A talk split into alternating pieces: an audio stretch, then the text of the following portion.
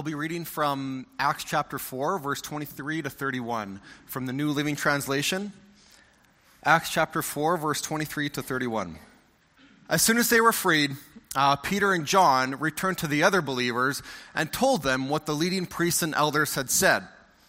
Once they heard the report, all the believers lifted their voices together in prayer to God. O sovereign Lord, creator of the heaven, the earth, the sea, and everything in them. You spoke long ago by the Holy Spirit through our ancestor David, your servant, saying, Why were the nations so angry? Why did they waste their time with futile plans? The kings of the earth prepared for battle, the rulers gathered together against the Lord and against his Messiah. In fact, this has happened here in this very city. For Herod Antipas, Pontius Pilate, the governor, the Gentiles, all the people of Israel, united against Jesus, your holy servant, whom you anointed. But everything they did was determined beforehand according to your will. And now, O Lord, hear their threats and give us, your servants, great boldness in speaking your word. Stretch out your hand with holy power. May miraculous signs and wonders be done in the name of your holy servant Jesus. After this prayer, the meeting place shook, and they were all filled with the Holy Spirit. And then they preached the word of God with boldness. For those of you who I haven't met, my name is Brian Kinchlow, and I'm a member of the Evangelical Committee here at the church. Brad, could you get that slide on, on there, please? Uh, we're going to be, um, we, we are creating an event that's happening on November 23rd from 6 in the evening till about 7.30 and it's at the holiday inn uh, in spruce grove we're going to be having speaker thomas bailey from creation ministries international come out and uh, do a talk on science and the bible and how, how the two go hand in hand with a proper worldview uh, it's important to know that as a christian this is our foundation the bible this is what we have all our beliefs in and there's some major events in the Bible. It's a history book as well. Creation, Noah's flood, the Tower of Babel, the great Exodus. Do we have, do we have evidences of this happening? Can we put our whole faith in this Bible? I grew up uh, in a Christian household. Uh, I accepted Jesus into my life, but as I grew up, I had questions and they went unanswered. And so I found that something that doesn't make sense in the mind, the faith falls apart in the heart. And so this is a time when you can come and hear. This is going to be more of a science approach to things about how we look at the world, how we look at the universe. And with the proper worldview, it will confirm what the Bible says. And this has made a huge impact on my life. And I can absolutely say that the last real truth with a capital T is the Bible. And so I invite you to come out November 23rd. That's not this Thursday, it's the following Thursday from 6 in the evening till 7:30 at the Holiday Inn. Uh, it's a free event and uh, there's going to be a lecture and then question and answer time. Bring your questions and also bring your friends. It's an outreach event. The whole community is invited. So I invite you to come. I'm very excited for it. I hope to see you there. Thanks. A couple of things here before we get started. Want to uh, show my appreciation to uh, Brian uh, and his willingness to uh, read the scriptures with such passion, more than that, memorize it, and uh, to share and to help it come alive. Can we show our appreciation for all the hard work? It's fantastic.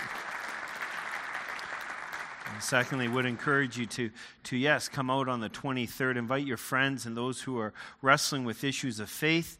Uh, it's a great opportunity to engage in all kinds of conversations um, in regards to uh, Jesus Christ and uh, the Word of God. There's such an assault, isn't there, against the Word of God, and uh, in some senses against the evangelical uh, church. It just seems like every time I open up my app to read the news, there's another story uh, where there seems to be, uh, you know, an assault against evangelical Christians and what they believe and adhere to. And it's so important that we know how to rightly respond. And uh, we've been in this journey through the book of Acts, where we've been wrestling with um, uh, the truths of the scripture, the importance of the Holy Spirit, and how He is available to fill us and to help us to be the witnesses in the world uh, that we uh, live in. I love how the disciples respond to this persecution. Let's just back up a little bit and remind ourselves how we got to where we are. Uh, the disciples had headed to the temple to pray. And as they gathered to pray, they, they went into the temple. They saw a lame man. And they went over to him, Silver and gold I do not have, but in the name of Jesus Christ of Nazareth, arise and walk uh, he gets up and he begins to praise God. They continue on to their prayer meeting. Following that, all who knew him gather around the disciples because they are shocked that this lame man from birth, in the age of 40, was walking. No consequences to uh, this defect that he had from birth. It was completely healed. Peter and John gather this large crowd together and they begin to preach about Jesus Christ and Him risen. In the midst of this, the temple leaders and the temple uh, uh, uh, guard, I'm sorry, come and they stop Peter. They throw him in jail and John. And the following day, they stand before a council to give in a defense for what it is that they were proclaiming. More than that, they gave a defense for this man who was healed the council realizes that many people are believing. They realize that, uh, that they, they can't argue with what is happening because the lame man is standing beside them. And yet, on that council, you'll remember Caiaphas and Annas are on the council, and they too were key figures in the crucifixion of Jesus Christ, not three months earlier or four months earlier and their pride wells up within them. Uh, God, in His sovereign grace, extends to them an invitation to repent and to turn to Him, and yet they refuse. Their response is to tell Peter and John that they ought not to preach in the name of Jesus Christ anymore. They put all kinds of pressure on them and uh, try to force them to stop. It's after these things that we find ourselves today. Let's take a moment to pray and then we'll dive into this. Lord, thank you for the truth of your word this morning. Thank you that it is alive. Forgive us, Lord, for when we've taken your word and taken it for granted. When, when we've not taken your word seriously, when when we've made other things our priority instead of your word, people died that we would have your word in our common language. History tells us it's so. And so, Father, as we dive into your word here this morning, I pray that it would, through the power of your Spirit, transform our lives. I wonder what it would have looked like that all the people, as they gathered together and pray, as we just read and heard from Brian, were filled with the Spirit.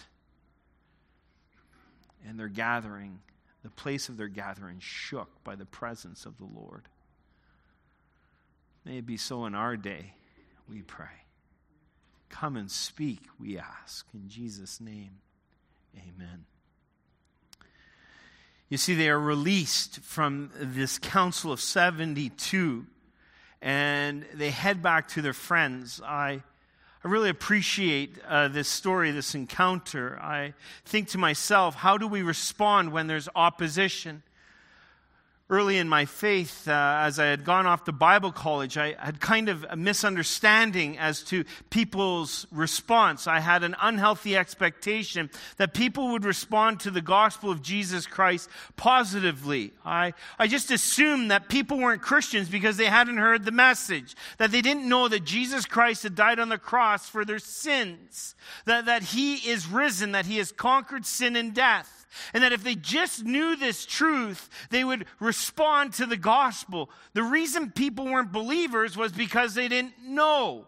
And it was simply an act of declaring the good news of Jesus Christ, and people would respond favorably. I had no idea about the spiritual battle that is going on around the gospel of Jesus Christ. I had no idea about the depravity of people, the brokenness of people. I did not understand that people were not necessarily uh, believers simply because they hadn't heard the message, but because something within them, a pride, a self sufficiency, uh, something within them resisted the message of the gospel of Jesus Christ.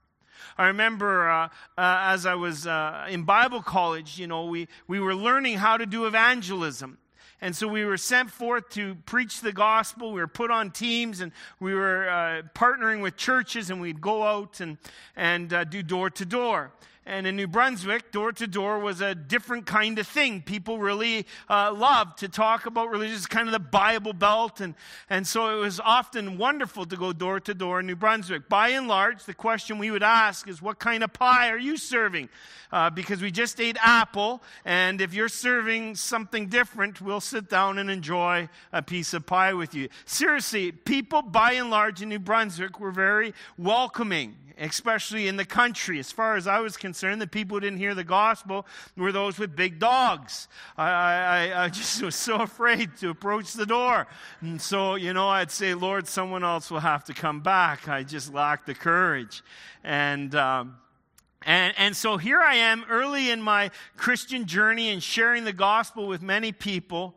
And I didn't understand this, this idea of opposition to the gospel. It just didn't really uh, grasp it. I should make a little side note here. Some people think that everyone is strongly opposed, and that's not biblical either, or healthy or helpful. But, anyways, uh, uh, we go up to this door, me and this young lady who I was teamed with, and we knock on the door, and, and this gentleman yells, Come in! And I thought, oh man, you know, wow, I'm from out east, uh, west, you know, Ontario. We, we would never say that, but okay. So I, I cracked the door and I said, hi, my name is Scott. I thought maybe he was expecting someone else. He said, I'm in the living room. And I remember looking at the person I was with. I was like, what do we do? Do we just kind of walk in? And I guess so. So we opened the door, not knowing where the living room was, but followed our way to the voice. And sure enough, this fellow was uh, in the living room sitting in a uh, a La-Z-Boy chair. He had a TV. I can still remember a TV dinner tray. You remember those? Those DV- yeah, okay. So he had one of those sitting beside him. And uh, I said, Hi, my name is Scott. I'm with such and such a church, and we're out sharing the good news. We're inviting people to a gospel concert. Uh, there's going to be some dueling banjos. It's going to be excellent. You come on out. And uh, he said, Oh, that's interesting. I said, Yeah. I said, By the way, have you ever heard the gospel? He said, No. I said, Well, you got a few minutes? He said, Sure. And so here I am thinking this is going to go really well. And so I, I start off. I said, Hey, my friend, God loves you. He loves you. He wants a relationship with you. And, that's the, the, the heartbeat of God. But the problem is we've all sinned. And our sin has separated us from God. And the consequences of sin is death, I said to him. And he's nodding with me. He's like, Yeah, I'm with you. I'm tracking with him, thinking, This is fantastic. I mean, this, there's not even going to be a discussion. I mean, I just give an invitation right now, and sure enough, he'll, he'll come to Christ.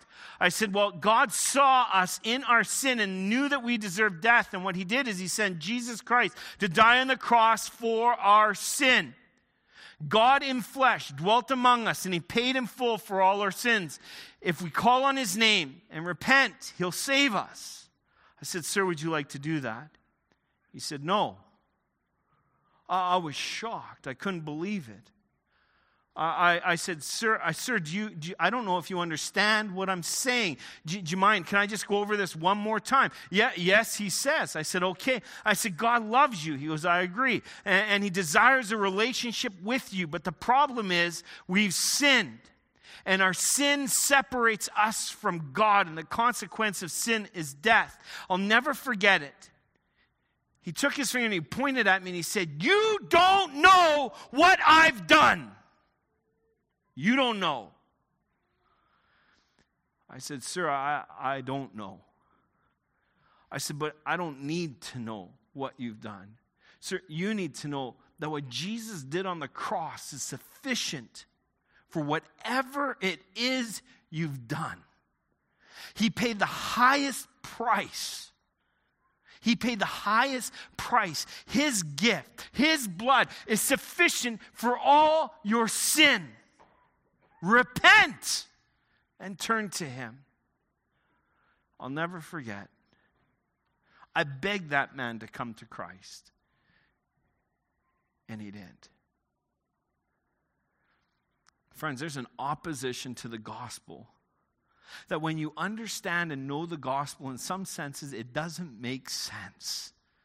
Because the gospel is a free gift to be received, it's not something to be earned.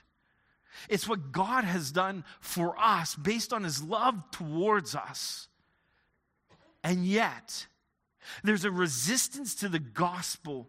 People are, are, are resistant to it. And that's what's happening here. You got An- uh, Caiaphas and An- Ananias that are resisting the invitation by a sovereign God to repent. They refuse. They would rather live in their sin. They would rather live in the condemnation of the things that they've done instead of receiving what Christ has done. And the effect of this unwillingness to repent ripples out into the temple. It ripples out into, into the, uh, Jerusalem. These guys and, and this council who refuse to receive Christ, their, their hardness of heart ripples out. Friends, they despised the message of the gospel of Jesus Christ. They were preaching that Jesus Christ was the Messiah, He was the anointed one, He was the one whom God had sent, who was the perfect sacrifice, and He died on the cross. But they also preached that He was risen he was risen. And that he conquered sin and death. Listen, they despised the message. We've read about their, their despising of the message of the resurrection. They didn't like it. They didn't like that these guys were preaching that, but they were stuck because the very man who, who was the proof of the resurrection and the message of Christ stood beside them. Friends, all they needed to do to shut down the gospel. Forget about the threats. Forget about the bullying. All they need to do is produce the body. I mean, they're in Jerusalem. Uh, the grave of Joseph of Arimathea's, where Jesus had, had, had been uh, buried, was not far away. And yet there was no body there was no body for them uh, uh, to get in order to, in order to disprove the message. Friends, there's oppositions to the gospel. There is. And I love how they respond. They come back and they tell uh, the community uh, uh, about, about how um, uh, the, the chief priests and the elders had responded. And look what the community does. When they heard it, they lifted their voices together to God and said, I, I love this response. They didn't cower. They, didn't, they, didn't, they didn't go and do a self pity trip. Oh, man, are you kidding me? I, I, mean, I'm preaching the gospel, someone's getting healed, and, and, and I get thrown in jail. They, they, they don't begin to pray for the, the temple leaders and, and the government, even though the scriptures teach us that we are to pray for our government and our leaders. They don't do that. They, they, they take a different approach. It's similar to Evelyn Christenson, who's, who wrote a book called Lord Change Me. Sometimes, as Christians, we're so busy praying that God will change everyone else around us and they're not willing to be changed. And we forget that we are willing, that, that the Spirit of the living God dwells within us, and that if we're willing, He can change us and use us in the midst of a broken and fallen world. They pray Now, look at what they pray. They say this as they raise their voice, and I love that it's collective. It's, it's, not just, you know, Peter, Andrew, and the lame guy kind of walking out, licking their wounds, going, oh man, let's pray about this. What just happened? No, no. They gather the community together, they report all that had happened, and they begin to pray, Sovereign Lord. Love that. And they recognize that God is in charge. He hasn't, he's not responding to the reality around. He's not biting his nails in heaven going, oh no, what a mess.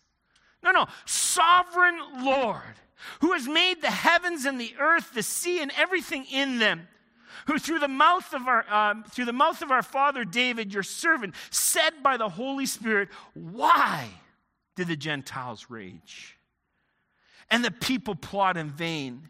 The king uh, kings of the earth have set themselves, and rulers were gathered together against the Lord and his anointed. They, they, they, they rest and find peace in the sovereignty of God. God is in charge, He is sovereign. They rest in the truth of the scriptures. How important, friends, it is that we would know God's word. Not in a cursory way, not, not just sort of at, at a glance, not in a simplistic way, but that we would dive in deep into God's word. That we would, that we would make it our priority, that we wouldn't replace it with so many things that, that may encourage us. And, there's nothing like God's word. They, they go to God's word and they quote Psalm 2 verses 1 and 2. And they remind themselves that God's not out of control, that the Gentiles do rage against the people. And they plot in vain. They remind themselves that the kings of the earth set themselves and the rulers were gathered together against the Lord and against his anointed, the Messiah, Jesus. They live in the truth of God's word and they hold on fastly to it. They go to prayer and they allow the truth of God's word to permeate their heart. For truly, in the city, they were gathered together against your holy servant Jesus, whom you anointed both Herod and Pontius Pilate, along with the Gentiles and the people of Israel. See, they remind themselves of what has happened, that it was Herod and Pontius Pilate who rallied against God's anointed, Jesus Christ the Lord. It was the people of Israel who said, Crucify Jesus Christ, give us the murderer. They see the fulfillment of Scripture in their midst, and they find peace and encouragement there. It is these people, they go on to say, that did whatever your hand and your plan had predestined to take place. Friends, to deny the sovereignty of God is to deny the scriptures. God in his sovereignty. God is not out of control.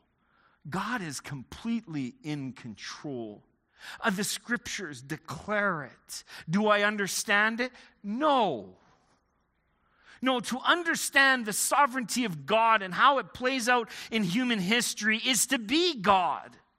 And yet I affirm the truth that He is sovereign. No question about it. And yet, in the midst of this, there's the responsibility of man. You see, the, uh, the disciples take note about Pontius Pilate and about Herod. They were responsible for the actions that they played. It was the wife of Pontius Pilate who said, Do nothing with this man, for I've had dreams about him. Let him go.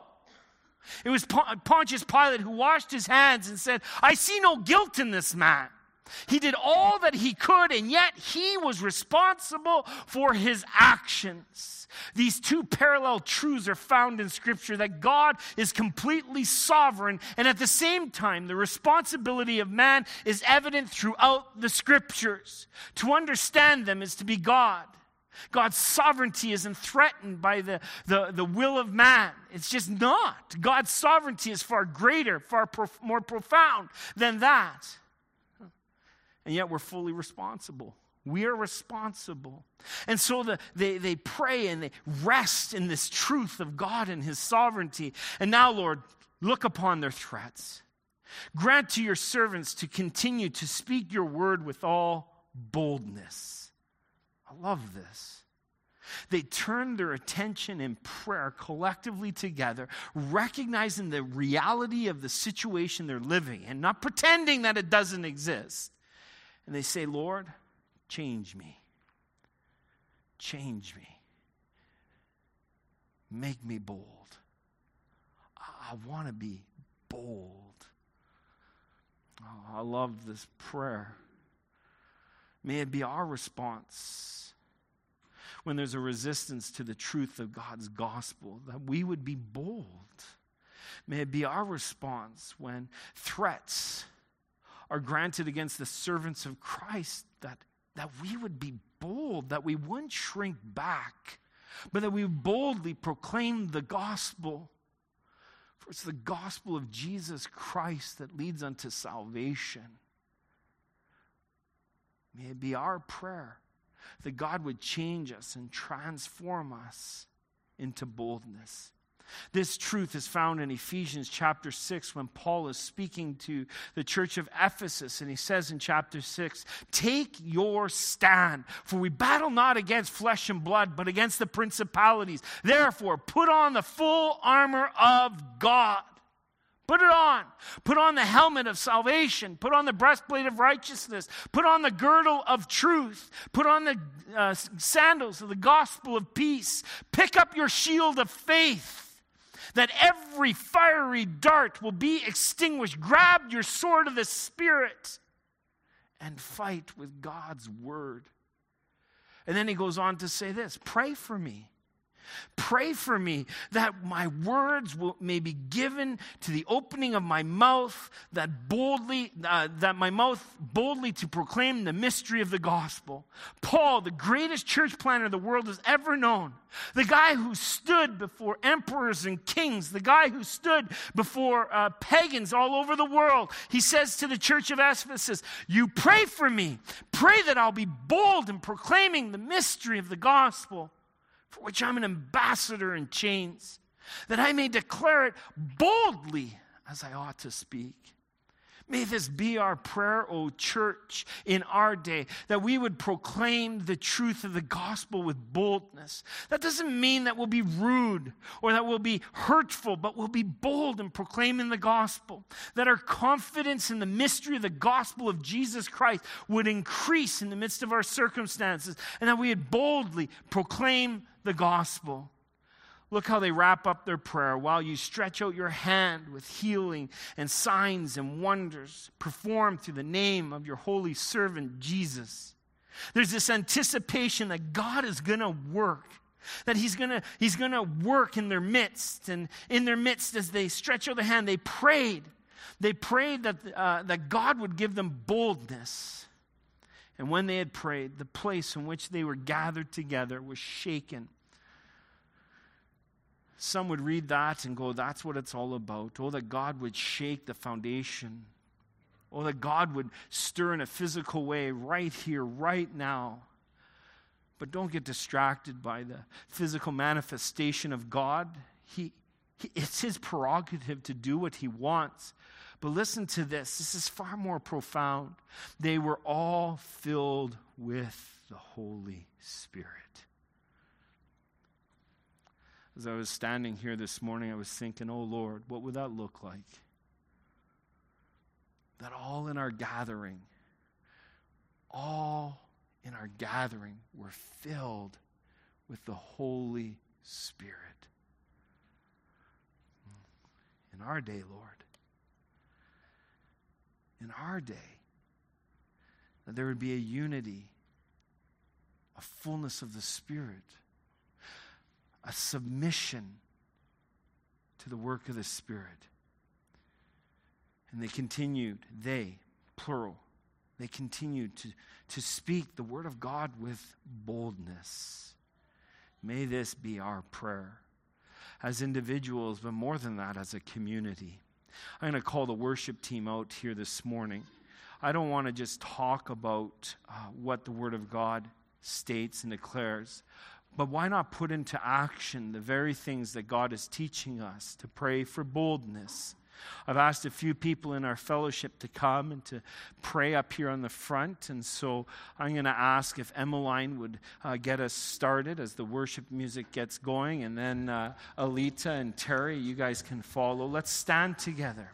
Let's pray that God would give us boldness, more than that, church, that He would fill us with His Spirit. Amen?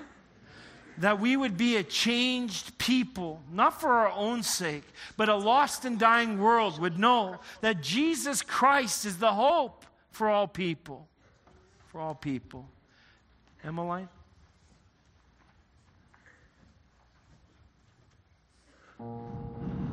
Praise you, O Lord. Give us hearts that are quick to repent and turn to you when we sin. Help us to be teachable and tender to the leading of your Spirit and say no to our flesh. Give us the courage to know our weaknesses so we may see your greatness and build wisely. Lead us to your unfailing love that we might find boldness as we walk with you. Fill us with your Spirit, empower us with your conviction, courage, and urgency to reach the lost and so we pray, Lord, that we shall receive boldness and access with thy confidence through our faith in your Son, Jesus Christ.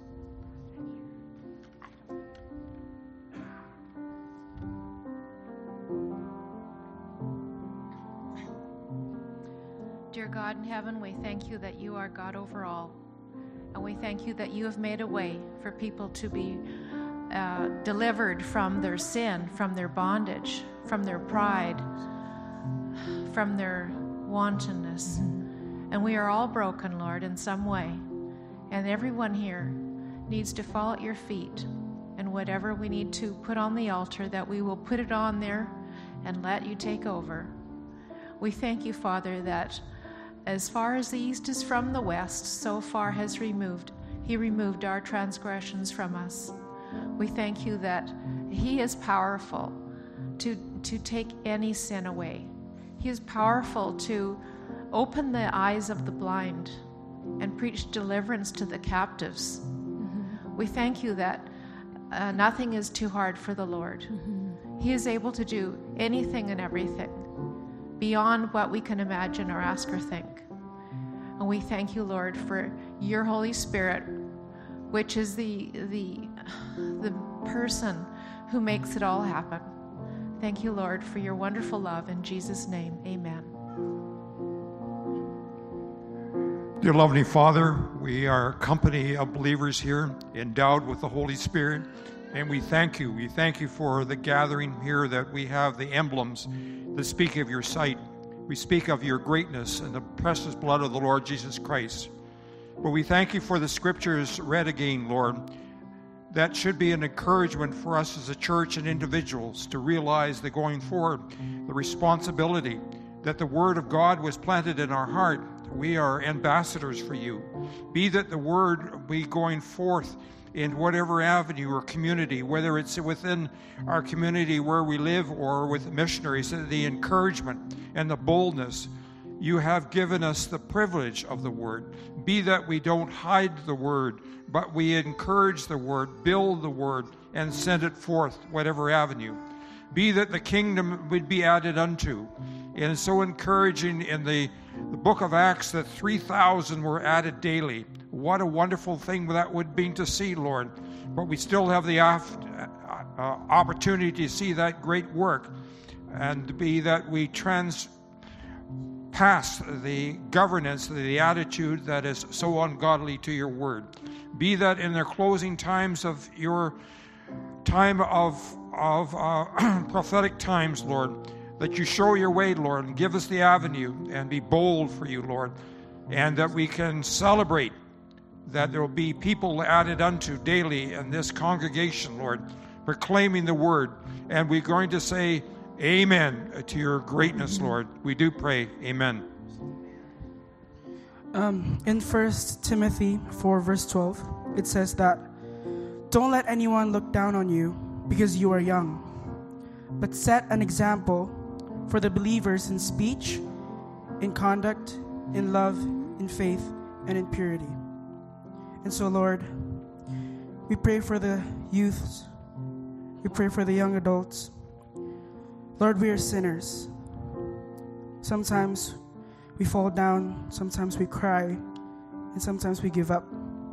We are weak, Lord, but we know that with you we are strong. Mm-hmm. Amen. I pray for our generation that we would stand boldly with you and your word. Yes, amen. Help us be strong and hold on to your promises.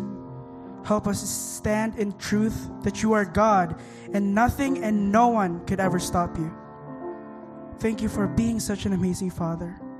Amen. Mm-hmm. We're going to sing this next song, Overcome. And the words say that all authority and every victory is yours. When we're filled with the Holy Spirit, there's nothing that we can't do. When Jesus left us, he left us with the Holy Spirit. When he sent his disciples out, he sent them with his Holy Spirit. The fruit of the Spirit is love, joy, peace, patience, goodness, kindness, gentleness, self control, and faith. When we're filled with the Holy Spirit, those things are multiplied beyond what we can imagine. The song also says, We will overcome by the blood of the Lamb and the word of our testimony. The blood of the Lamb is what Jesus has already done for us, and the word of our testimony is His life flowing through us when we speak out Scripture, when we speak out truth and love to others. So let's just sing that over our congregation as a prayer of boldness to live by the Spirit.